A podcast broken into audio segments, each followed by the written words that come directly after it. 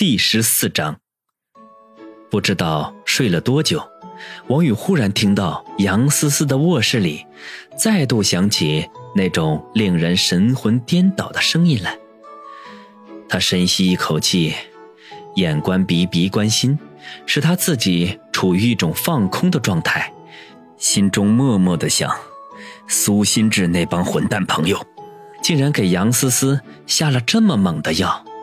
如果他不去救场，真不敢想象昨晚会发生什么事情。杨思思的声音低沉压抑，足足持续了半个多钟头，才在一声闷哼中趋于平静。自己解决了也好。王宇也跟着松了一口气。做正人君子可并不容易，他伸了一个大大的懒腰。掏出手机看看时间，居然已经是上午九点多了。啊嚏，一觉居然睡了那么久。王宇感觉鼻子有些痒，打了一个喷嚏，然后飞快地瞟了一眼杨思思房间的门，见没有什么动静，才苦笑地摇摇头。杨思思昨晚折腾的不轻，体力透支严重，这会儿肯定睡得很沉。回想起昨晚发生的一幕幕，恍然如梦，如真如幻，有种说不出来的不真实和虚无缥缈。略微沉思一下，他便蹑手蹑脚地走去厨房，翻找了一下食材，熬制了一碗大米粥，煮了两个鸡蛋，又拌了一碟子口味清淡的小咸菜，然后将这些全部摆在客厅的茶几上。这才轻手轻脚地推门离开，在卧室里，杨思思全身无力地蜷缩在床上，脸上仍旧留着疲惫的红晕。她其实早就醒过来了，一直就在静静地听着王宇在厨房里忙碌的声音，心里不知为何升起了一种难以言语的甜蜜来，将胸口填得满满登登的。到王宇推门离开的时候，一种若有所失的感觉又骤然来袭。他先是愣了愣，就忽然捂住滚烫的脸颊，神经质的轻笑起来。这时候，被王宇放在床头柜上的手机震动起来，是短信息。他赶紧打开，信息是王宇发来的：“杨思思，你昨晚喝了不少酒，胃里肯定不舒服，我给你熬了米粥。”记得喝了暖暖胃，还有今天就别去上班了，在家里好好休息。大色狼，杨思思看着那条短信，喃喃地说：“呵，今天天气真不错。”王宇驾着车，轻盈地穿梭在春城市宽敞的马路上，在摇下的车窗里享受着凉爽的微风。只要是六七八月份。春城要么是热得像火炉，要么就是连雨天，像晴朗凉爽的天气可并不多见。王宇的车里此刻坐着一个有些微微发福的中年人，大约五十岁的模样，穿着一身普通的黑色西装，头发梳理得整整齐齐，一张国字脸上线条分明，双眼明亮。鼻宽口阔，嘴角总是带着一抹淡淡的微笑，看上去十分的和善。王宇总觉得看着眼熟，却想不起在哪里见过。也是啊，一天不知道要宰多少客人，哪里会记得那么多呢？年轻人，出租车的生意不错吧？中年人主动搭话问。王宇一笑说道：“勉强可以混日子，一年下来。”能够在外环买一平米了，哈哈，没看出来，小伙子还挺幽默。中年人笑着说道。王宇嘿嘿一笑，和乘客聊天也是出租车司机的一项工作，至少可以使短暂的旅途不会寂寞。小伙子，家住哪里啊？中年人似乎十分健谈，几句话之后就熟络起来。想起自家即将被动迁的棚户区。王宇苦笑道：“当然是城南的老城区了。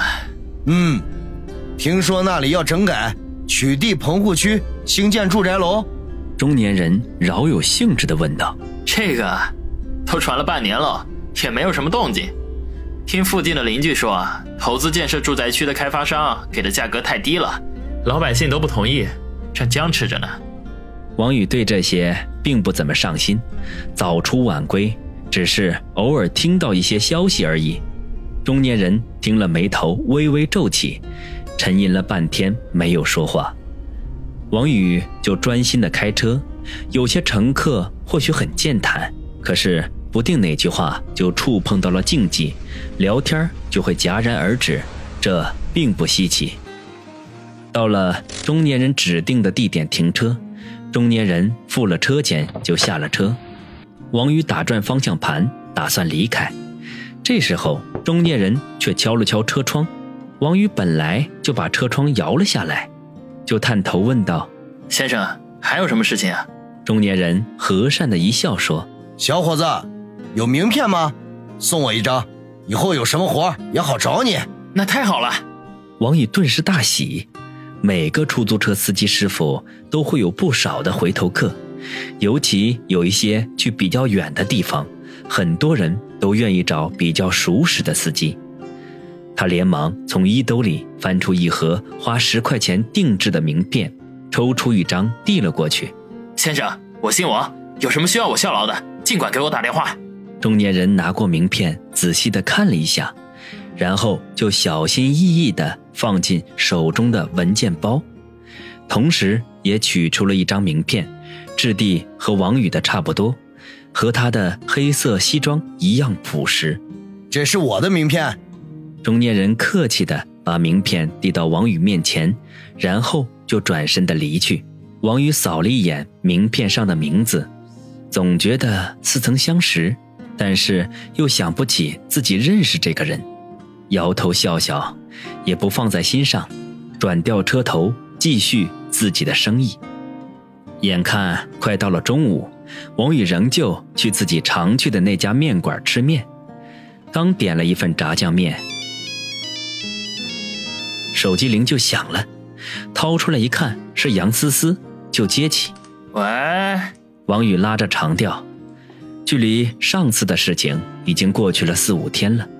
这还是杨思思第一次打给他电话。大色狼，中午在哪里吃饭？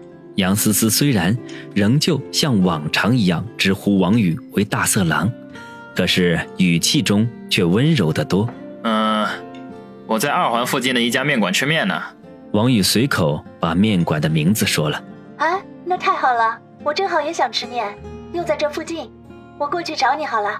中午我请。杨思思连忙说。你真狡猾，竟然想用一顿面来打发我吗？王宇调侃的说道。不是不是，那个另请，你别走，我马上就到。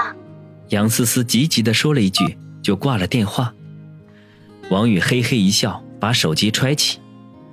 上次他没有趁人之危，自己还小小的得意了一把，没想到杨思思竟然一直都没有联系他，起初心里还有些不爽。可是过了两天，他有点明白了，杨思思这是不好意思找他。试想一下，在一个才认识不几天的男人面前搔首弄姿，然后两人又差点做成那事儿，换谁都觉得尴尬呀。杨思思能够这么快就鼓起勇气给他打电话，已经算是不错的了。过了一会儿，炸酱面已经做好了，端上来。杨思思却还没有到，王宇有些饥肠辘辘了，就索性自己先吃了起来。等一碗炸酱面被王宇消灭的一干二净，连一滴汤都没剩，杨思思仍旧没有到。还说就在附近，这都过去半个小时了，搞什么鬼啊？